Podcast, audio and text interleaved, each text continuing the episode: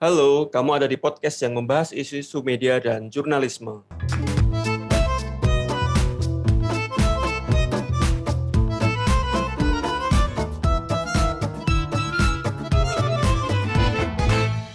Nah, eh, di episode kali ini eh, saya akan membahas tentang jurnalisme musik.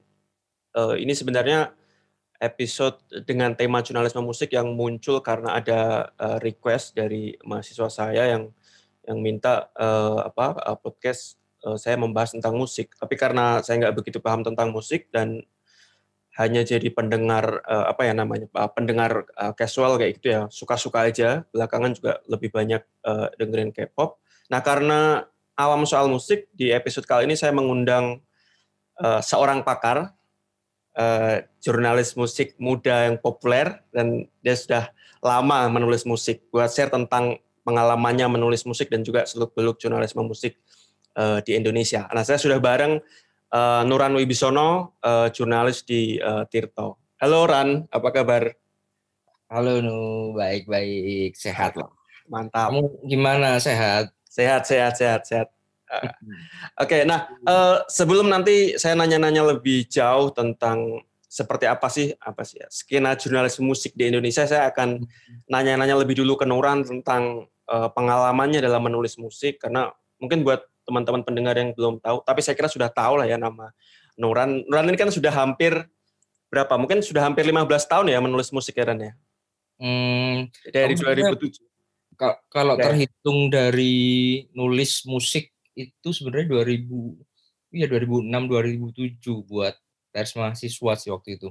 Hmm, berarti hampir hampir hampir 15 tahun ya. ya Jadi ya.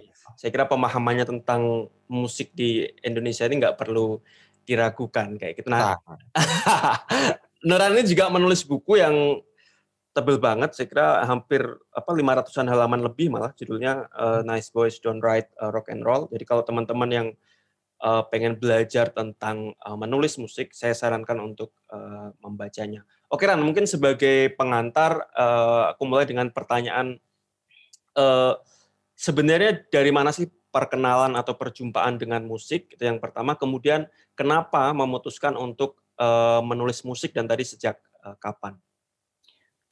Oke, kalau perkenalan dengan musik ya Nu ya. Uh-huh. Kalau dengan musik sih sebenarnya ya aku dari kecil banget dari mungkin sejak aku lahir kayaknya sudah dikasih musik azan oleh bapakku cie mantap nggak nggak tapi uh. kalau on serius net gitu kalau misalkan aku tertarik musik yang benar-benar tertarik itu sebenarnya ya pas SD gitu kali ya kan hmm. terpapar sama TV MTV gitu-gitu kan hmm. waktu itu kaset pertama yang aku minta buat dibeliin itu kasetnya Dewa 19 yang Pandawa 5 Oke. Okay. Nah dari sana aku mulai ngulik-ngulik, terus suatu hari omku itu adik kandungnya bapakku, adik hmm. bungsu.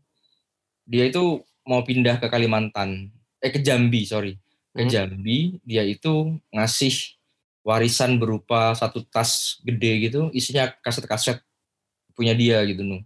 Hmm. Nah dari sana aku mulai, ini band apa, band apa, band-band yang nggak pernah aku dengar namanya dan dari sana omku itu kan tumbuh besar di era 80-an ya. Jadi musiknya itu rock-rock 80-an.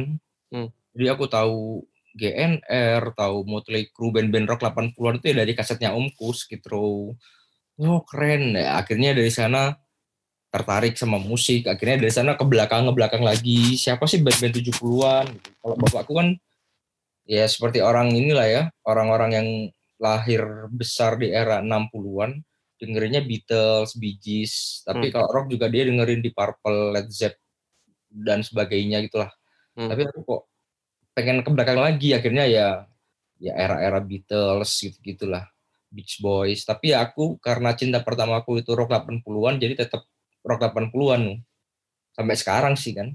Hmm, hmm, jadi hmm. ya itu, tapi terus udah tapi aku nggak pernah menganggap musik itu bisa akan kutulis suatu hari nanti nih karena, itu waktu masih ini ya awal-awal berjumpa ya, dengan musik tadi ya. SMP SMA itu nggak kebayang kalau aku bakal nulis musik. Hmm. Aku malah kebayangnya itu pengen nulis traveling. Oke. Okay. Karena waktu SMA, SMP kan, SMP aku baca bukunya Golagong, Balada si Roy dan semacam terobsesi itulah ya dengan traveling, naik gunung dan segala macamnya. Jadi aku waktu SMA itu kayak uh, jadi kunciannya mading pecinta alam gitu loh. Jadi aku yang ngisi konten, aku yang pegang kuncinya kayak gitu gitulah. Hmm. Jadi aku ngebayangin aku bakal nulis traveling gitu gitu. Nah tapi ketika masuk ke Persma mulai udah mulai ada internet lah itu ya waktu 2005 itu kan udah mulai akrab sama internet aku. Hmm.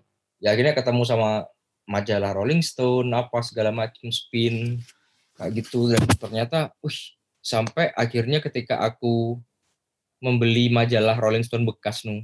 Jadi itu di sana itu ada tulisannya Wendy Putranto. Hmm. Uh, dia itu editornya Rolling Stone Indonesia. Jadi kan Rolling Stone Indonesia itu kan masuk Jakarta, eh, masuk Indonesia itu 2005. Oke. Okay. Nah aku di situ sebenarnya yang apa ya bisa dibilang membuat karirku berbelok gitu loh. Pilihan karirku. Aku dulu ngebayanginnya bakal jadi penulis perjalanan. Sampai suatu ketika akhirnya aku baca tulisannya Wendy Putranto soal Ari Lasso itu. Kenapa Ran? Jadi berbelok. Apa yang menarik dari tulisan itu? Jadi selama ini kan kalau generasi kita baca musik gitu kan high yang disebut paling utama high lah ya. Mm. Dan tulisan high itu kan sebenarnya pendek, informatif dan ya datar gitu loh, bukan yang mendalam gitu loh. Mm. Nah, Rolling Stone ya kalau kamu mau ngulik bacaan mendalam ya harus cari Rolling Stone misalkan. Di Indonesia dulu sempat ada epigonnya gitu namanya News Music. News Music. Uh, itu dari font, dari ukuran itu Rolling Stone abis sudah. Hmm, hmm. Nah, terus sampai akhirnya ya itu aku baru itu ngebaca tulisan yang sangat mendalam Ari Lasso. Jadi itu sebenarnya scene-nya sederhana nu. Jadi si Wendy ini datang ke rumahnya Ari Lasso ngobrol gitu-gitu. Nah, tapi ya karena tulisannya bagus, Ari Lasso-nya kan juga artikulatif gitu kan orangnya kan seperti yang kita tahu. Hmm. Tapi waktu itu kan Ari Lasso itu kerasa jauh di bayanganku nu.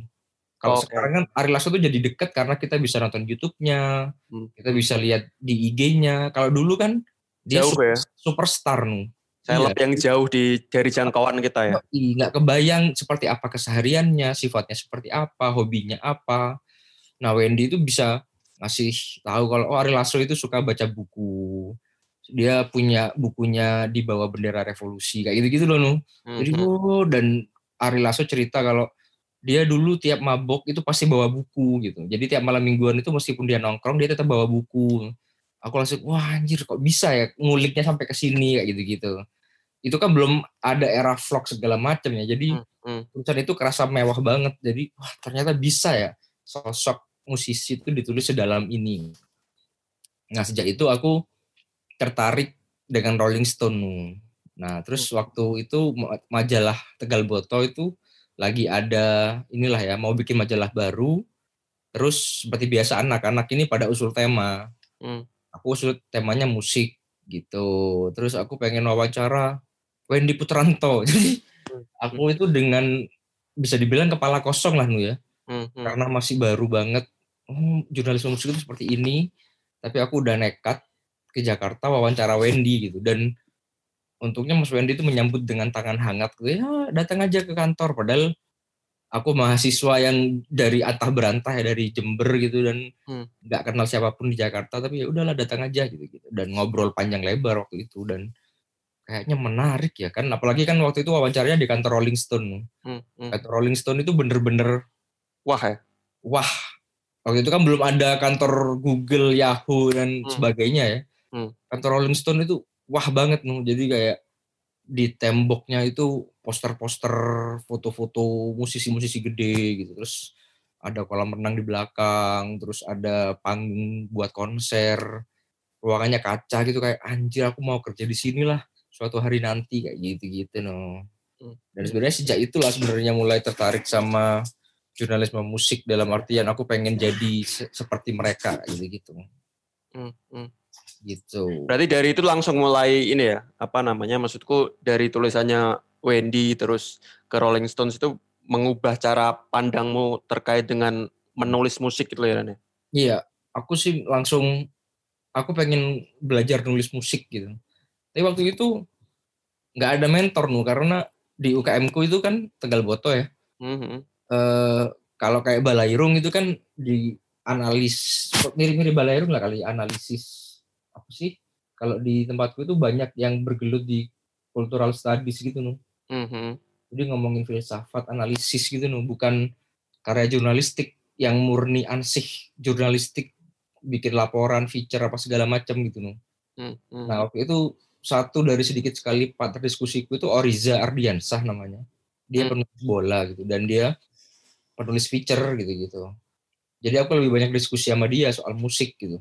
Karena waktu itu di UKM ku nggak ada yang tertarik nulis feature musik gitu-gitu nggak ada gitu-gitu.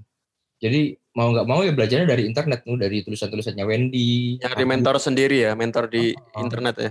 Yo, jadi nggak ada yang mentor yang kayak kalau kamu pernah nonton film Almost Famous itu kan kayak ada si Lester Bank ngebem- ngebimbing si William Miller gitu kan. Itu ini bener-bener nggak ada gitu. Jadi ya udah ba- banyakin baca, banyakin nulis gitu aja terus prosesnya akhirnya Hmm, hmm, hmm. gitu.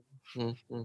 Nah, soal soal uh, menulis musik kan. Nah, aku kan baca tulisan-tulisanmu ya, terutama di di buku dan uh, di blog itu kan kira-kira uh, ya memang soal musik, tapi pendekatan yang kamu pakai misalnya uh, melihat dari apa ya uh, sejarah beberapa kali, kemudian juga cerita cerita-cerita personalmu kayak gitu juga Hmm. dalam beberapa hal juga kukira nyinggung soal apa ya uh, aspek sosial politik terutama kalau menulis beberapa lagu-lagu yang yang kritik sosialnya uh, kuat kayak gitu. Nah sebenarnya kalau dalam kamu menilai tulisanmu sendiri dan sebenarnya fokusmu dalam menulis musik ini di, di di aspek apa sih? Apakah misalnya tadi ya memang tertarik untuk melihat dari sisi sejarah apa ya memang suka-suka aja kayak gitu tergantung keti- uh, tema yang sedang kamu tulis kayak gitu dalam konteks menulis musik ini. Aku sih lebih ke suka-suka nu. Jadi eh, tapi aku sekarang udah mulai kerasa aku lebih suka nulis yang mana ya. Jadi dulu waktu awal-awal belajar nulis musik eh, aku banyak baca-baca kritikus-kritikus yang tajam gitu mulutnya kan. Hmm. Aku sok-sokan berusaha jadi seperti mereka tapi dengan kemampuan yang tidak setara dengan mereka gitu. loh. Jadinya setelah aku baca sekarang, aku baca lagi tuh kayak cringe dan apa sih ini tulisan jelek aja belum lah istilahnya. ya Hmm, dulu itu aku pengen jadi kritikus musik gitu ya seperti Lester Bank gitu, gitu. hmm, tapi masalahnya kemampuanku itu nggak sampai ke sana gitu akhirnya yang ada ya cuma nyinyir aja gitu snob musik sok-sokan snob padahal juga nggak ngerti musik kayak gitu-gitu loh. Hmm, hmm, hmm. Terus aku mencari bentuk lain akhirnya ketemu tulisannya Andreas Harsono nih. Andres Harsono yang Ah. apa itu? dia nulis manusia setengah dewa Oke. dia nulis soal Iwan Fals dan kayaknya itu tulisan musik terbaik di Indonesia sampai saat ini Andres Harsono oke. Ah, dia nulis soal Iwan Fals itu yang terbaik dan kedua Ari Lasso. Ari. Lasso yang Wendy tadi ya? Yang Wendy. Jadi kalau Andreas itu unggul karena ya dia emang jurnalis yang ini ya jurnalis naratif gitu ya Hmm, hmm. dan dia wawancara banyak orang dia mengcover banyak angle gitu-gitu di satu tulisan itu keren banget sih buat aku. Nah terus, eh, lama kelamaan aku coba nulis esai gitu-gitu tapi terus aku sadar diri juga aku bukan esais gitu loh bukan tipikal esais Hmm, hmm, terus. Akhirnya aku lebih nyaman nulis person feature gitu loh personal gitu-gitu Hmm, hmm. contohnya mungkin yang aku paling suka maksudnya ini yang kalau aku pribadi liputan aku suka dan tulisannya juga aku suka itu waktu aku nulis ini sih eh, dangdut koplo yang Dead Koplo.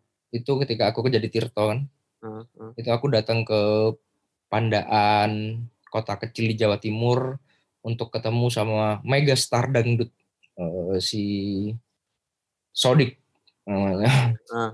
Nah, ya udah dan aku seneng gitu ngeli datang liputan mengamati dia gimana dia berinteraksi dengan keluarga berinteraksi dengan penggemar gimana cara kerjanya dan aku suka menggambarkan itu gitu jadi aku sih sekarang lebih suka yang seperti itu feature gitu-gitu feature personal tapi dengan kacamata personal sih Hmm. Tuh.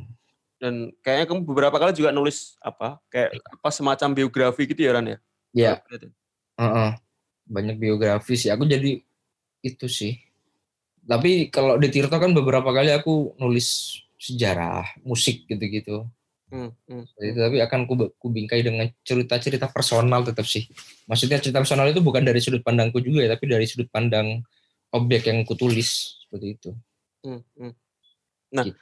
uh, tadi uh, kamu kan nyinggung soal uh, kritikus musik ya, Ran. Aku kan hmm. aku kemarin sempat uh, baca tulisannya Soleh Sulihun kayaknya yang sempat kamu kutip ya tentang perjalanan majalah musik di Indonesia ya. Jadi, uh, uh. jadi di tulisan itu kan uh, uh, Soleh Solihun memulai dengan kutipannya Frank Zappa ya. Kalau kalau nggak salah kira-kira uh, rock journalism itu ditulis oleh uh, orang yang tidak bisa mewawancarai orang, yang tidak bisa berbicara, ditujukan untuk orang yang tidak bisa membaca. Kira-kira seperti itu. Barangkali sih kayak gitu toh. Nah, hmm. sebenarnya dalam konteks aku mau coba kaitkan ke tadi kamu sempat nyinggung soal kritikus musik. Sebenarnya dalam konteks kritikus musik atau penulis musik kayak gitu, apa sih sebenarnya yang yang mesti bisa dikuasai kayak gitu dan uh, mesti gimana kita meletakkan konteks tadi kutipan Frank Zappa yang dikutip oleh Solihin tadi dan kritikus musik ya. Aha. Nah, uh, kalau buat aku sendiri personal ya, ini pendapatku ya. Hmm. Kalau kritikus musik itu sebenarnya hampir sama dengan kritikus sastra, kritikus film dan semua kritikus yang lain ya. Paling enggak dia mendalami aspek dia punya pisau bedah nih. Pisau bedah ya. Uh. Ya, itu kalau buat aku ya, dia harus bisa mengupas karya itu. Dia bisa bener-bener sampai jerohannya. Nah, itu yang kupikir nggak banyak ada di Indonesia. Apalagi di era pasca 2000-an ya jadi aku sih nggak berani ngomong misalkan aku menyebut diriku kritikus musik nggak kritikus musik itu kupikir beban yang berat sih nu hmm. jadi aku ngebayanginnya kalau misalkan salah satu kritikus musik yang orang yang layak disebut kritikus musik itu salah satunya adalah si ini kalau nyebut masa lampau ya Remi Silado. Remi Silado. Dan dia kan punya pisau analisis yang banyak gitu. Dia hmm. paham sejarah, paham bahasa, dia paham musik secara teknis gitu ya, teori hmm. musik gitu-gitu. Itu sih yang sosok seperti itu yang agak sulit. Nah, tapi terus kan di era-era 2000-an ke atas itu sebenarnya pisau bedahnya jadi agak banyak nih. Kau bisa ngupas musik dari Marxisme, dari apalah teori-teori itu gitu Salah hmm. satu yang aku suka itu bagaimana cara Taufik Rahman sekarang jadi pemimpin Jakarta Post gantiin Bang Nezar kemarin. Hmm. Hmm. Dia kalau nulis musik dia sel karena dia punya latar belakang ilmu ini ya nu ya ilmu politik okay, dia okay. S2-nya di politik dan dia selalu hampir selalu mengaitkan tulisannya dengan politik dia banyak menganalisis musik pakai uh, sudut pandang politik gitu-gitu seperti itu sih terus tadi pertanyaannya apa sebenarnya yang ya enggak maksudku uh, apa namanya pertanyaan terkait dengan apa oh, berarti aku yang kutangkap dari jawaban kan berarti antara kritikus dengan menulis musik itu kan beda ya? Aku sih menganggapnya beda. Kalau aku personal ya, ah, ah. beda menurutku. Ah, kalau yang ah, ah, kalau yang kutangkap berarti misalnya dalam konteks yang kritikus artinya selain dia paham pisau bedah, paham teori juga paham uh, aspek apa bahasanya tadi? Teknikalitas musik itu ya Ran ya berarti. Ya? Akan lebih baik jika dia paham. Sekarang bayangin gimana kamu menulis kritik tentang musik gitu ya. Misalkan ada musisi eksperimental gitu tapi kamu nggak tahu apa yang dilakukan oleh si musisi ini gitu jadinya ya akan analisis ngawur gitu gitu gitu cuman sampai saat ini definisi kritikus musik dan apa yang membuat seseorang bisa disebut kritikus musik itu sebenarnya nggak ada definisi pasti gitu sih hmm. ya tetap jadi perdebatan lah ya jadi kadang kritikus itu self self claim gitu ya Ran ya kayak tadi kamu menyebut waktu di rumah awal-awal itu kayak apa snob-snob gitu ya? Ya, iya, iya. Banyak sih yang kayak gitu. Uh, tapi biasanya juga ada aku dulu misalkan nyebut Mas Taufik itu sebagai kritikus musik karena aku baca karya-karyanya gitu. Dia disebut kritikus musik karena karya-karyanya gitu. Tapi dia dia sendiri sih nggak pernah menyebut dirinya sebagai kritikus musik sih. Jadi rata-rata sih orang selain self claim juga ini biasanya orang yang memberi julukan itu sih, gitu. Hmm, hmm, hmm, oke. Kalau berarti kalau ini kan tadi dari sisi uh, kritikus musik ya yang mesti hmm. menguasai uh, pisau bedah sama juga uh, sebisa mungkin menguasai uh, teknis. Kalau soal yang yang kedua yang uh, penulis musik ya gitu. Kira-kira sebenarnya apa sih Ran uh, yang yang menurutmu penulis musik yang baik gitu? Karena ini aku sebenarnya uh, aku nggak paham tentang musik, tapi kira-kira tadi kamu menyinggung soal kritikus film kayak gitu. Nah kan beda ya orang hmm. menuliskan pengalaman menonton film dengan orang mengkritik film kayak gitu. Hmm. Nah orang bisa dengan uh, cantik menulis menuliskan pengalamannya menonton film, tapi dia nggak bisa kita sebut kritikus, tapi tulisannya tetap bagus gitu. Nah dalam konteks musik apakah sama atau gimana Randa uh, untuk menulis musik yang baik kira-kira begitu? Sebenarnya klise sih ya jawabanku. Jadi seorang penulis musik yang baik itu pertama harus punya jancuk ini sebenarnya klise dan cringe banget ya. Orang gak apa-apa, silakan. Punya kecintaan terhadap musik dulu gitu. Hmm, hmm. Jadi bukan didorong oleh pekerjaan misalkan. Jadi bukan karena kamu kerja terus kamu nulis musik, tapi ya karena kamu emang pengen nulis musik gitu gitu. Nah terus aku dulu juga pernah punya pertanyaan yang sama dan aku tanyakan ke banyak jurnalis musik gitu kan. Hmm. Rata-rata sih jawabannya kalau aku sarikan ya, hmm. kalau penulis musik yang baik itu bisa membuat orang yang nggak ngerti musik yang ditulis, tapi dia tetap mau membaca nih. Oke. Okay. Kayak gini misalkan, eh, anggap aja siapa ya? Hmm, Andreas Harsono deh. Oke. Okay.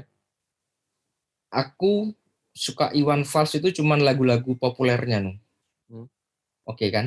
Hmm, hmm. Tapi ketika aku baca tulisan Andreas itu, aku pengen mengulik semua diskografinya. Hmm, Oke. Okay oh aku pengen memahami oh album ini ditulis ketika dalam Iwan dalam masa ini oh aku album Iwan yang ini tuh ternyata ditulis untuk si ini gitu gitu dari itu berdasarkan tulisannya si Andreas gitu. Terus pernah juga aku baca tulisan Wendy soal Samson. Iya band Samson itu. Samson kenangan terindah itu ya? Yo aku kan nggak pernah dengar Samson. Ya maksudnya sekelebat sekelebat dia di radio wajar ya tapi aku nggak pernah tertarik untuk dengerin Samson gitu loh. Ya karena beda genre yang aku nggak bukan favoritku lah ya. Jadi ketika aku baca tulisan Wendy soal band itu uh, aku jadi tertarik gitu aku pengen ini dengerin coba deh gitu gitu walaupun ya akhirnya nggak cocok gitu Taufik Rahman misalkan dia pernah nulis soal ah bentar nah band antah berantah gitulah eh, dia bandnya namanya itu Neutral Mic Hotel. Jadi band-band indie folk, elektronik, American rock gitu gitulah. Hmm, hmm, hmm. Nah dia nulis dengan sangat bagus dan apa ya bagus nih puitis personal gitu. Yang ngebuat aku pengen de nyoba dengerin gitu. Kayak apa sih band yang lu tulis ini gitu? Band kayak piye sing mbok tulis iki sih? Kayak apa musik aku dengerin gitu gitu. Hmm, hmm. terus Philip Vermonte. Eh uh, dia kan dikenal bukan sebagai penulis musik gitu ya? Ya ya. Tapi ketika dia nulis musik aku ingat banget dia itu dengerin Mars Volta Mars Volta waktu itu dia lagi di Chicago lagi S3 gitu kan lagi mau turun salju dia kalau nggak salah lagi meluk anaknya gitu. Dan itu anjir ini tulisannya hangat banget gitu ya. Dan membuat aku pengen dengerin Mas Volta gitu. Walaupun ujung-ujungnya tetap gak suka gitu ya. Itu kan urusan lain ya. Ya ya, ya. tulisan yang baik buat aku tulisan musik yang baik itu yang membu yang membuat aku pengen dengerin atau pengen nyari tahu gitu. Ini band apa? Seperti apa karirnya itu kalau buat aku sih gitu nuh Hmm. Itu tandanya kan berarti dia menulis dengan sungguh-sungguh dengan baik sehingga membuat pembacanya itu jadi tertarik gitu. Gitu sih. Hmm. Kalau di luar negeri itu kayak misalkan si ah lupa si yang nulis Sinatra Got Cold inget nggak nu? Aku nggak tahu Ran. Itu uh, tulisan Gaitalis sorry aku baru inget Gaitalis. Gaitalis. Nah, itu, itu kan kalau misalkan kita belajar nulis feature gitu, itu sepadan sama Hiroshima nu. Mm, mm. Jadi aku inget uh, Oriza itu kayak, ini kamu harus baca Hiroshima dulu kan. Oke. Okay, nah, okay. Terus setelah baca Hiroshima aku kayak nyari-nyari lagi musik apa feature yang bagus. Ternyata ya si Gaitalis itu. Jadi di kalau soal feature gitu itu nyaris sepadan dengan Hiroshima lah ya. Mm, mm. Derajatnya gitu. Mm, mm. Itu kayak Frank Sinatra itu kan musisi yang jauh banget dari aku. Hmm, Aku hmm, nggak pernah dengerin, itu kan musik kakek-kakek gitu ya. Jadi hmm, hmm. tapi setelah baca tulisan itu kayak anjir ini orang keren, aku coba dengerin ah gitu. Ya udah gitu. Gaitalis kayak gitu-gitu. Jadi sampai sekarang jadi jawabannya kalau misalkan kamu nanya aku seperti apa kriteria jurnalis musik yang bagus menurutku, yaitu orang yang ketika menulis musik membuat kamu ingin mendengarkan musik yang dia tulis.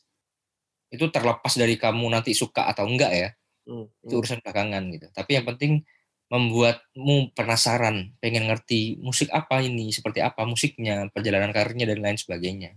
Itu sih Nu, jawabanku. Hmm, hmm.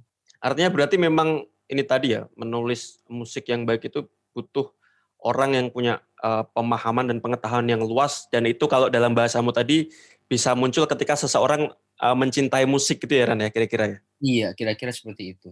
Ah. Tapi sebenarnya itu juga bisa jadi perdebatan. Kalau penulis musik itu kayak gini misalkan, itu juga pertanyaanku dari dulu. Nu. Hmm. Kayak apakah seorang penulis musik itu harus dengar banyak musik? Kalau kamu nanya ke aku, aku enggak. No, jawabannya enggak, enggak mesti. Hmm. Jadi yang aku jadikan panutan soal itu adalah si Soleh Solihun. Hmm, hmm, Dia itu salah satu idolaku dalam nulis musik ya. hmm, Dia hmm. cerita, dia pernah aku pernah ngobrol gitu terus dia pernah cerita eh, mungkin dia udah lupa, dia mungkin udah banyak banget lah ya ketemu penggemar. Hmm. Aku pernah nanya, "Eh, Kang, kamu dengan banyak musik gak sih? Gitu, gitu. Enggak, aku mah maksudnya sebelum jadi jurnalis musik dia dia taunya Ramones, Iwan Fals, gitu-gitu doang sama Rolling Stones. Hmm, hmm, Maksudnya bukan tipikal jurnalis musik yang tahu semua musik gitu loh, hmm, hmm, hmm. kayak gitu-gitu. Dan aku ngelihatnya juga kalau di Rolling Stone Indonesia misalkan eh, itu kayak terbagi-bagi gitu loh, kayak udah terpetakan. Misalkan Wendy Putranto, oh dia pasti musik metal. Spesialisasi gitu ya. Ah, jadi terus kayak eh Hasif Ardiansah. Oh, dia mah musik pop, Britpop, indie pop gitu-gitu dia menguasain. Atau Ricky Seringai, oh ini metal juga gitu-gitu. Mas Adib, pop Indonesia gitu-gitu kayak gitu-gitu loh, Nu. Hmm, hmm, Jadi aku sih waktu itu dulu itu aku pernah di posisi aku harus dengerin semua jenis musik, Nu. hmm, hmm. Oke. Biar aku punya bekal untuk jadi jurnalis musik. Terus kupikir-pikir, ya enggak juga sih. Hmm. Maksudnya seorang penulis musik yang baik, dasarnya ya harus bisa nulis dulu, Nu. Oke. Oke. Jadi justru bukan ngulik soal musiknya. Kalau buat aku ya. Tapi ya nulis dulu gitu. Kamu harus punya basic nulis dulu gitu-gitu. Perkara selera musikmu ya udahlah itu opsional gitu kan. Kayak gitu. Karena ketika nanti misalkan kamu kerja di media masa yang profesional gitu, itu nanti belakangan akan ngikutin sih. Kayak misalkan eh, harus liputan kayak aku disuruh liputan soal musik dangdut gitu ya. Mau nggak mau kan harus ngikutin. Hmm, hmm. Harus dengerin gitu-gitu. Tapi ya nggak perlu sampai mendalam juga gitu. Hmm. Kayak gitu. Jadi kupikir yang paling penting di nulis musik itu kupikir malah skill nulis dulu, kemampuan nulis dulu. Jadi nggak harus denger semua jenis musik, nggak harus paham semua jenis musik. Baru buat nulis gitu ya. Oke. kayak gitu. Iya, kalau buat aku ya Hmm, hmm. kayak gitu. Jadi kalau misalkan sekarang kamu nanya band-band baru apa, aku nggak terlalu ngikuti malah. Nu.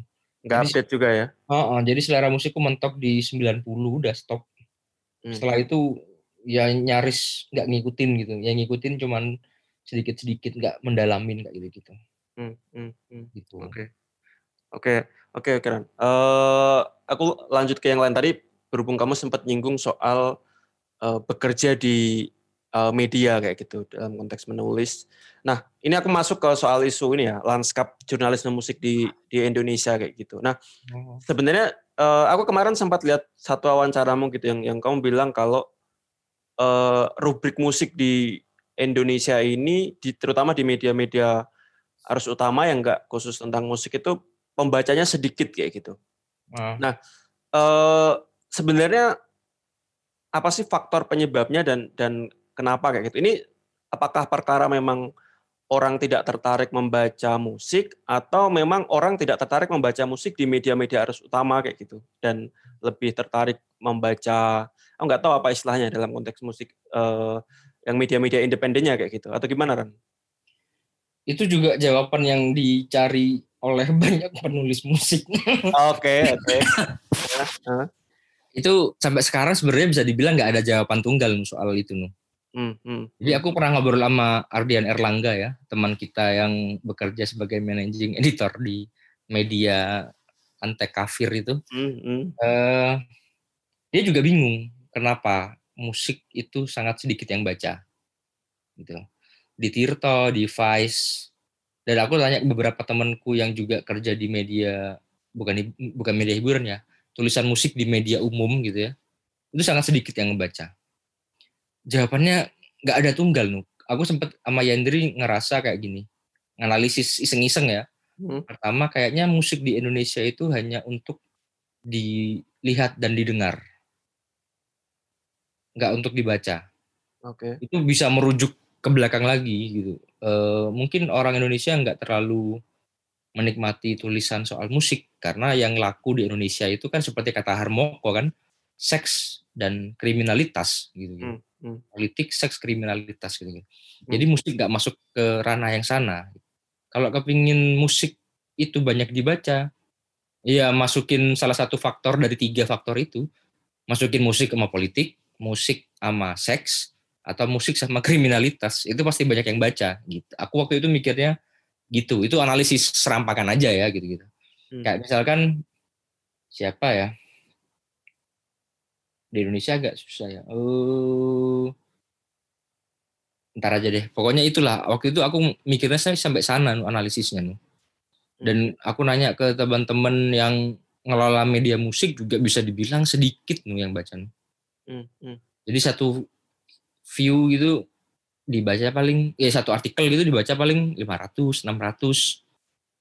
Jauh ya dibanding yang tema-tema lain ya? Jauh banget. Di Tirto misalkan ya tempat aku kerja, bandingin misalkan uh, hari apa misalkan ya itu kan biasanya dikirimin laporan views kan hmm, hmm. itu tulisan yang paling laris dibaca hari itu gitu bisa 400 ribu 500 ribu views dalam sehari dan itu biasanya berita politik gitu ya hmm, hmm. berita musik paling 200 300 kenapa? Nah itu nggak tahu. Hmm. belum ada orang yang bisa menemukan jawaban pasti. Analisis analisis aja jadi aku analisisnya sempat kayak gitu tadi. Uh, yang kedua juga sekarang orang kalau mau nyari berita apa pun soal artisnya bisa lebih cepat lewat medsos. Oke. Okay. iya toh? Hmm. misalnya kan kamu uh, follow, follow Blackpink misalkan ya hmm. Kamu lebih bakal lebih sering nyari info Blackpink di medsos mereka kan ketimbang buka katakanlah detik atau Tirto atau Kumparan atau media-media di Indonesia ya toh hmm, hmm, hmm, hmm. lebih kan, cepat juga dan lebih iya. update nah. nah dan lebih trusted kan maksudnya lebih ya. bisa dipercaya gitu kan kalau di media Indonesia bisa jadi ada kasus salah terjemahan lah apalah gitu kan hmm, hmm. ya lebih baik kamu sebagai fansnya Blackpink misalkan ya mau nyari info apa pun soal Blackpink ya udah dari di akun medsos mereka aja di YouTube kayak atau di IG gitu gitu hmm. itu salah satu faktornya juga sih pengaruh itu Makanya aku beranggapan bahwa berita musik, tulisan musik di Indonesia itu sebenarnya nggak perlu main cepet-cepetan. Hmm. Itu kalau buat aku ya. Hmm. Harus timeless gitu modelnya. Entah itu review kritik musik atau feature gitu. Hmm. Hmm. hmm. Itu. Tapi ya itu tadi ketika kamu nanya kenapa sedikit yang baca, itu nggak ada jawaban pasti. Hmm. Hmm. Sampai sekarang orang juga masih bingung. Hmm. Maksudnya gini, ketika ngomongin musik ya, hampir semua orang Indonesia aku yakin pasti dengar musik. Iya toh? Ya. Mau itu kaya, mau itu hmm, apa, mau itu tua, mau itu muda, dengerin musik gitu. Hmm. Tapi ya kenapa nggak ada media musik yang bisa bertahan lama lah? Itu pertanyaannya. Itu mungkin sama seperti analisismu soal kan eh, kenapa banyak orang Indonesia belum mau membayar konten untuk media gitu. Hmm. Tapi kalau kayak gitu kan sudah ada analisis kan. Hmm. Hmm. Tapi belum ada yang jawabannya. Ada jawaban yang tunggal nggak sih? Yang nggak ada, sama aja sih. Hmm. Kan iya, jadi seperti itu masih meraba-raba kenapa gitu gitu Hmm. kayak gitu. Dan tapi da- da- dalam uh, masih kaitannya sama pertanyaan tadi dan sebenarnya apa itu juga faktor utama yang membuat nggak ah, nggak tahu ya kayak Rolling Stones Indonesia kemudian jadi uh, tutup ya gitu atau atau ada penjelasan yang lain misalnya apa sih media-media musik di Indonesia yang sampai sekarang masih populer kayak gitu dan banyak pembacanya gitu. Nah, jadi dulu itu aku pernah iseng riset. Aku waktu itu pengen nulis buat ada satu lomba soal media gitulah no. Mm-mm. Aku iseng riset soal media musik era sekarang lah ya, digital gitu. Salah satu bahasanya adalah bagaimana mereka bertahan. Mereka bagaimana mereka mendapat pendanaan gitu. Waktu itu ada beberapa media yang aku pengelola media yang aku wawancara gitu kan. Hmm. Jadi aku waktu itu eh, nemuin bahwa paling enggak ada tiga jenis, aku lupa dua atau tiga jenis, tiga jenis media musik di Indonesia yang ini ngomongin soal pendanaan ya Nu ya. Ya ya. Yang pertama itu ada bohirnya. Bohirnya itu dalam arti perusahaan rokok gitu ya. Hmm. Kayak DCDC. Hmm. Terus kalau nggak salah siasat partikelir itu ada perusahaan rokok di belakangnya. Model besar ya berarti ya. Ah, modalnya gede gitu. Jadi sebenarnya secara nggak usah nggak perlu khawatir dah gitu gitu. Hmm. Hmm.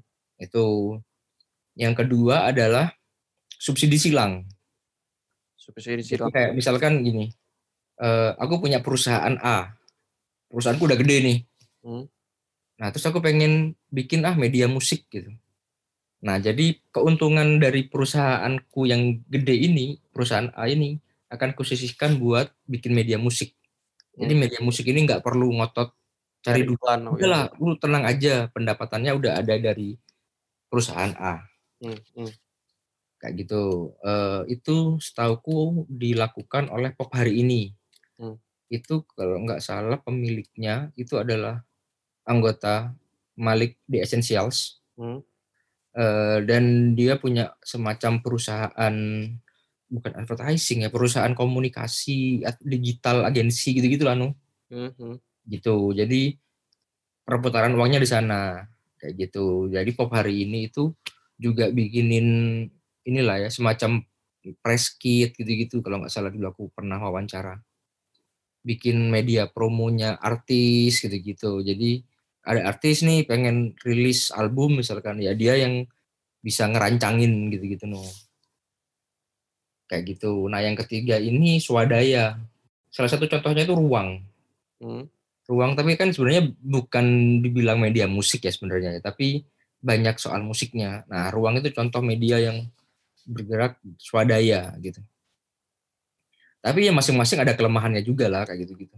Hmm. Hmm. Kalau kayak misalkan media rokok eh ya kelemahannya mungkin bagi beberapa orang banyak orang dianggap kontroversial ya. Karena sentimen anti rokok itu. ya. Ah, sentimen anti rokok dan lain sebagainya. Kalau yang subsidi silang itu kan masalahnya kalau perusahaan induknya, perusahaan yang selama ini ngasih dana Hmm. itu terus bermasalah gitu ya, entah itu pendapatannya berkurang atau malah bangkrut gitu kan. Itu kan mau nggak mau bermasalah juga di ininya, di medianya gitu kan. Halo, Hmm. Hmm. Terus. itu terus kalau yang model iuran itu tadi nggak banyak orang yang mau kasih iuran gitu. Karena membaca aja tadi eh, kurang ya, apalagi Yo, saking iuran. nggak banyak gitu. Jadi jadi kalau iuran itu kan rata-rata yang aku tahu penggawanya ruang itu misalkan ya, itu kan ini ya kerja di tempat lain. Hmm. Nah itu juga tantangan bagaimana menulis untuk dua media gitu loh. Nu. Nulis itu kan capek ya, Nu, ya. Ya ya. Maksudnya kerja di full time udah capek, gimana tantangannya untuk mengelola media yang swadaya ini? Hmm. Hmm. Hmm. Ya kayak gitu kira-kira. Hmm. Dan isunya masih sama dari dulu, tetap iklan dan duit, bla bla bla itulah. Iklan dan duit Gitu. ya. Hmm. Nah. Itu- Terus Ran? Mhm. Nggak, aku mau lanjut soal ini. Masih terkait dengan eh, dengan eh, konteks media musik di Indonesia sebenarnya. Tapi kaitannya, kalau tadi kan kamu menyinggung soal iklan dan duit. Tapi aku lebih pengen melihat dari sisi eh, perkembangan teknologi ya. Ya aku kira sebagaimana jurnalisme pada umumnya lah ya, yang mediumnya itu berubah karena teknologi dari mulai dulu cetak ke digital, dari teks ke audio, audio visual kayak gitu. Dan sebenarnya dalam konteks perkembangan uh, jurnalisme musik atau media-media musik di Indonesia juga uh, apakah pergeseran itu terasa atau enggak sih Ran atau basisnya semua masih ada di wilayah teks kayak gitu dan dan uh, belum bergeser ke uh, ke audio uh, visual kayak gitu. Mm -hmm. Sebenarnya justru aku bilang sebenarnya ya jurnalisme musik di Indonesia itu nggak mati, hmm. tapi berubah bentuk.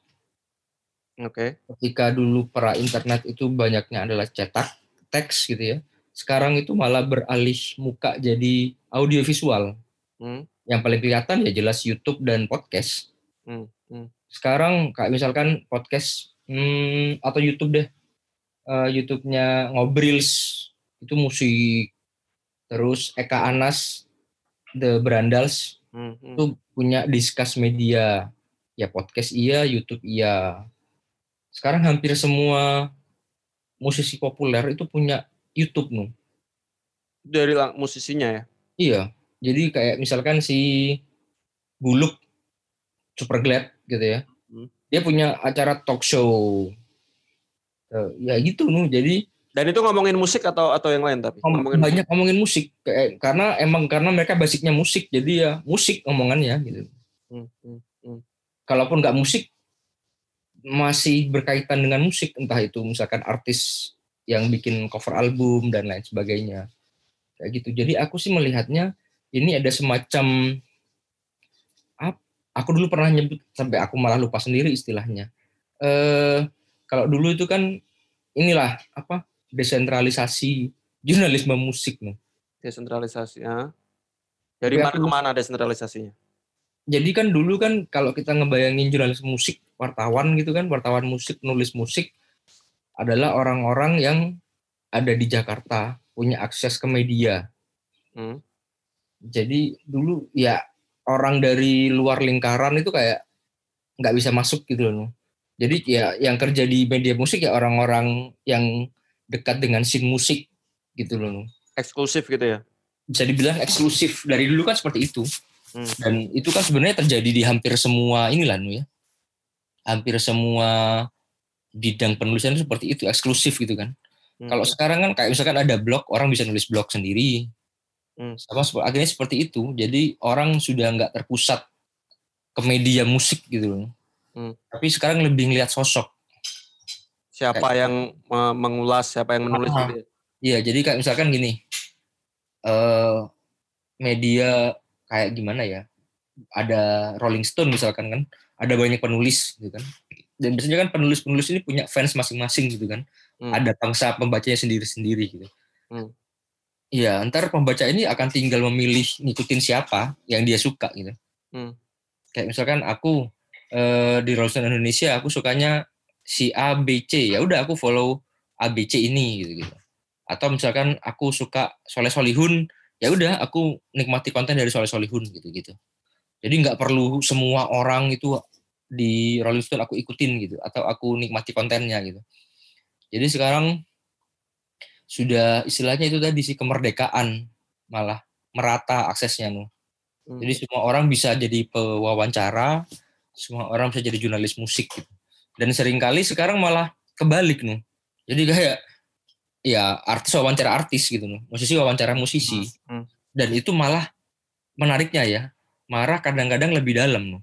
Ketimbang karena, karena paham ini ya dunia nah, ini ya. Karena paham kancahnya jadi karena dunianya sama jadi obrolannya nyambung gitu ya.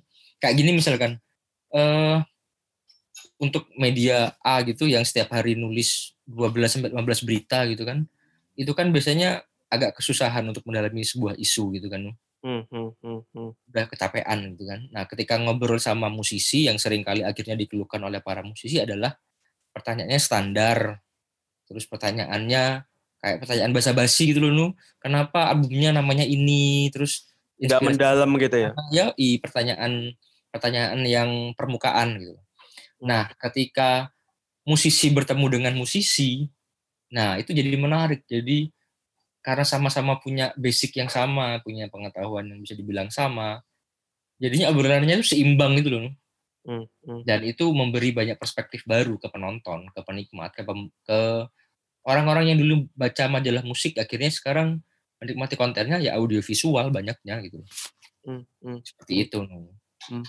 Itu kalau ngomongin dari segi konten ya. Tuh, Oke, perubahannya kerasa. Hmm. menarik kan. Aku tadi ya ingat kamu menyinggung soal istilah ya, tadi bahasamu desentralisasi, kemudian bahwa ya jurnalisme musik itu nggak mati tapi eh, eh, berubah bentuk gitu. Nah, Hmm. tapi eh, aku jadi jadi kepikiran gini, apakah sebenarnya dengan perubahan teknologi kayak gini ini sebenarnya dia tidak justru oke dia mendesentralisasi orang semua bisa menulis membahas musik tapi apakah dia justru tidak eh, di satu sisi membunuh ya dalam tanda kutip Hmm. eh, media-media musik yang mainstream yang besar kayak gitu dan juga eh, apa ya kasarnya kira-kira membuat profesi jurnalis musik itu jadi bukan sesuatu yang eh, eksklusif tadi, tadi itu Ran Ya, ya, ya, ya. ya. setuju gak Ran dengan dengan itu Ran atau gimana pendapatmu Ran? Jadi kamu pernah nonton film Closer nggak nih? Closer. Yang si Jude Law jadi penulis obituari di media di Inggris, belum belum belum. di London. Jadi dia itu penulis obituari di aku lupa nama korannya di London gitulah ya. Anggap aja Guardian misalkan lah ya. Hmm, hmm. Ada quote menarik yang aku ingat sampai sekarang. Dia ngomong kalau penulis obituari itu Siberianya dunia jurnalisme. Dalam arti nggak ada orang yang mau ke sana. Itu tempat yang asing dan jauh dan ditinggalkan gitu loh. Ya orang kalau misalkan mau jadi jurnalis ya jadi jurnalis politik yang elit gitu loh Nu. Hmm. Paham maksudku? Atau Ah. jurnalis eh, ekonomi gitu ya, yang elit gitu ya. Bukan sebagai penulis obituari gitu. Penulis obituari itu seperti Sibe- Siberianya jurnalisme gitu. Jadi tanah yang jauh ditinggalkan dan di- mungkin dikucilkan gitu loh. Terkucil dari mana-mana. Nah, aku sih sekarang menganggap di media massa ya, di Hmm, media massa jurnalisme musik itu ada di posisi seperti itu Nu. hmm, oke. Jadi dia terkucilkan. Jadi aku kapan hari juga diskusi soal ini dan aku iseng riset soal berita-berita hiburan, eh berita-berita musik gitu ya. Rata-rata itu ada di kanal hiburan. Jadi dia adalah sub domain dari kanal hiburan, Hmm, hmm. sub kanal dari kanal hiburan. Jadi ketika kamu klik musik itu yang muncul ya kayak misalkan nih aku klik siapa ya? Ini boleh nyebut nama media nggak sih? Ya nyebut aja, nggak bakal kena UITE Ran, aman Ran. Ya kan yang paling populer ya media masa paling gede ya. Detik.com misalkan ya. Hmm, hmm. itu adanya malah entertainmentnya di mana sih detik hot nggak sih? Aku nggak tahu. Hmm, nah di detik hot ini ada banyak kanal baru sub sub kanal ya. Hmm. ada celebs K-pop podcast hot musik movie and TV culture video foto dan indeks Hmm, hmm. sekarang aku klik musik gitu ya Hmm. yang muncul adalah SM Entertainment bantah Yunho TV XQ kabur saat diperiksa polisi K-pop. ya. Rose Blackpink K-pop Hmm, hmm. Eh, ya gitu-gitu Eh, press release berita-berita pendek gitu-gitu Hard news lah ya. hard news gitu dan ya udah ini kayak kanal yang ya udah gitu kayak ada aja gitu. Bukan sesuatu yang dicari orang sengaja nyari. Kayak kamu misalkan kan kamu penggemar K-pop ini ya? Hmm, hmm. Aku tanya seberapa sering kamu sengaja buka detik hot untuk membaca berita K-pop? Hampir nggak pernah sih. itu dia. Dan itu enggak itu terjadi kayaknya hampir di semua orang gitu. Kalau misalkan aku mau nyari berita musik itu nggak mungkin aku buka Tirto terus nyari berita soal musisi itu atau Merdeka atau Hot Detik atau Kumparan nggak pernah gitu, gitu jadi ya udahlah ini dianggap ada-adaan aja gitu Hmm, hmm. gitu jadi aku menganggapnya justru bagus ketika sekarang semua orang punya akses dan bisa membuat konten soal musik nih Hmm. karena ya udah media musik itu bisa dibilang media musik yang tersentralisasi gitu ya ya Hmm, hmm, itu bisa hmm. dibilang sudah ditinggalkan atau malah kalau Jakala ya. Kalau mau bilang kasar gitu ya udah senjakala Hmm. udah malah malah kalau mau kasar banget ya udah tamat gitu loh Hmm. sekarang saatnya bikin konten konten yang lain maksudnya di di media, format di yang media. lain gitu loh Hmm, hmm. gitu ya teks tetap masih ada, tetap masih akan ada, media musik juga masih akan ada gitu. Tapi kalau menganggap media musik harus jalan dengan sistem yang seperti dulu, itu mungkin agak ketinggalan zaman. Gitu. Hmm. Dan sekarang adu, aku kalau misalkan lihat itu senangnya adalah banyak orang ya bikin media musik sendiri gitu loh. Hmm. Homeless media gitu lewat IG, bikin zin-zin gitu-gitu. Nah, Hmm. aku sebenarnya dalam posisi yang setuju karena ngelihat bener ya. Misalnya kan kalau aku ngelihat begini, mungkin ini studi kasusnya di K-pop, tapi aku nggak tahu di, di Indonesia kayak gimana. Misalnya Hmm. banyak uh, fans atau uh, ya orang-orang yang, yang yang suka musik yang bikin video reaction itu loh Ran. Kayak Mhm. Misalnya uh, Blackpink habis ngeluarin rilis uh, video musik baru, kemudian langsung dia bikin video reaction kayak gitu. Dan itu banyak gitu loh. Dan yang nonton views-nya itu ratusan ribu kayak gitu. Dan itu kan sebenarnya statusnya kayak setara dengan hard news itu loh. Mhm. Kalau yang yang yang uh, video reaction. Nah, tapi kalau kalau dalam konteks dari perspektif uh, audiens ya Ran ya, se- Mhm. sepanjang yang kamu tahu sebenarnya uh, berarti kalau dari sisi di media arus utama tadi pembacanya semakin sedikit, tapi dari sisi yang dari konten itu banyak ya Ran ya, dari konten kreator yang dibikin entah musisi atau ya jurnalis-jurnalis musik senior itu uh, laris ya kira-kira ya. Iya, laris. Dan itu yang aku juga masih bingung ya. Maksudnya, kupikir akhirnya aku punya semacam pikiran buruk gitu bahwa orang Indonesia emang lebih suka visual, audio visual ketimbang teks nih. Hmm. Kenapa? Karena misalkan gini, eh review album. Jadi kan banyak tuh yang review album lewat YouTube. Hmm, hmm, hmm. Aku pernah ngebandingin ada sebuah album di review, satu itu di sebuah media musik, satu lagi di kanal YouTube. Hmm. View-nya jomplang banget, nu. Hmm, hmm. Lebih banyak di YouTube gitu. Dan ngeri, maksudnya gini, Vincent Desta kan punya konten di YouTube ya, Ya. channelnya. Dia wawancara sama Ariel Peter Pan, eh Ariel Noah lah ya sekarang namanya. Hmm. Ariel Noah. Dalam waktu kurang dari 24 jam sudah ditonton lebih dari 800 ribu kali. Hmm, hmm. Itu capaian yang nggak akan bisa ditiru oleh media berbasis teks Hmm, hmm. kayak gitu. Jadi aku menganggap ya udah, maksudnya nggak usah ngotot teks juga kali gitu gitu. Hmm. Kayak ya emang udah waktunya beralih ke audiovisual gitu gitu. Kayak gitu, sin. Jadi konten kreator musik itu banyak dan yang nonton juga banyak nih. Hmm, hmm. Itu yang bikin aku seuzon ya bahwa orang Indonesia lebih menikmatin konten audiovisual ketimbang teks gitu. Hmm, Seperti itu nih. Aku sih bayanginnya kayak, kayak, gitu. Hmm, Oke, oke. Eh, ini ke pertanyaan terakhir ya, Nek. Udah Oke. sejam ternyata, udah lumayan. Kalau lebih dari sejam nggak ada yang dengerin nanti. Eh, eh, sebenarnya masih terkait dengan tadi, kan kamu cerita soal landscape yang eh, aku nggak tahu ya, mungkin buat beberapa orang itu terdengar pesimis gitu ya Ran ya. Jadi Hmm. eh, tamat apa tadi, kiamat dan Iya, iya, senjakala kayak gitu. Nah, tapi eh, sebagai penulis eh aku nggak tahu, tapi kalau dari perspektif kamu udah eh, veteran lah ya menulis musik kayak gitu. Mhm. Eh, ada ini nggak Ran? Ada eh, tips eh, atau saran kayak gitu buat orang eh, yang kira-kira baru mau akan masuk dan tertarik untuk menulis atau kalau dalam konteks digital audiovisual tadi mengulas saya mengulas Hmm. lebih ini mengulas musik apa yang bisa eh, kamu sarankan buat eh, eh, teman-teman ini Ran? Sebenarnya karena pertanyaannya kayak gitu, lagi-lagi nasihatku akan terdengar klise nih. Hmm, hmm, Nulis musik yang kamu suka dulu deh gitu. hmm, hmm, Itu sih. Jadi kayak maksudnya dan itu yang pertama. Yang kedua, jangan nulis musik untuk cari duit gitu. Itu karena udah lewat masanya. Kalau dulu kan di ada kalau kamu pernah nonton aduh lupa ada film gitu salah satu cita-cita si si orang ini adalah jadi jurnalis musik di era 70-an hmm, 76 77 kenapa? Itu masa keemasan musik lah bisa dibilang. Ya jurnalis musik juga itulah. Banyak rilisan bagus album-album bagus gitu. Kamu kerja di media dan dibayar dengan sangat layak gitu ya. Kau bisa liputan bertemu dengan artis-artis idolamu dan dibaca oleh banyak orang. Kamu punya pengaruh dan lain sebagainya. Tapi ketika sekarang itu kamu mungkin masih bisa dapat album gratis gitu bisa dapat bisa ketemu dengan artis idolamu tapi kamu nggak akan dapat bayaran yang layak Hmm. kira-kira seperti itu.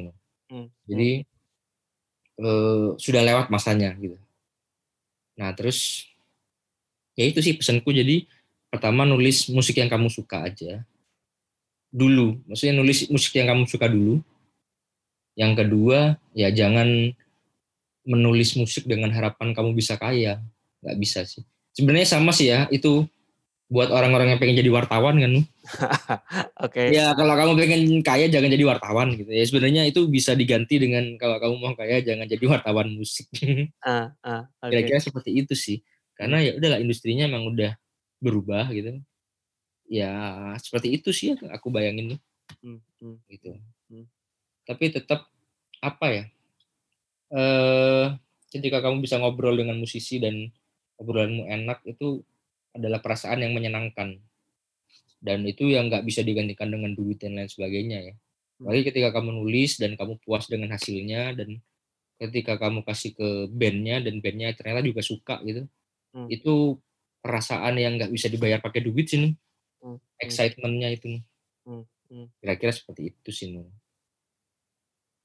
Ya, oke, oke, oke Ran. Eh, terima kasih banyak. Eh, kukira begitu. Terima kasih sudah sharing banyak tentang tentang apa lanskap eh, jurnalisme musik dan juga pengalaman menulis musik eh, kayak gitu. Eh, semoga sebentar lagi cita-citanya jadi pemimpin redaksi media musik tercapai ya Ran ya. sulit sulit sulit Oke, ya buat teman-teman pendengar eh, podcast ini terima kasih yang sudah eh, dengerin. Eh, saya tunggu saran dan kritiknya di akun eh, Twitter atau Instagram saya @wisnu underscore eh, prastia. Jangan lupa tetap pakai masker buat teman-teman yang keluar rumah. Eh, kita ketemu lagi di episode-episode selanjutnya. Ciao.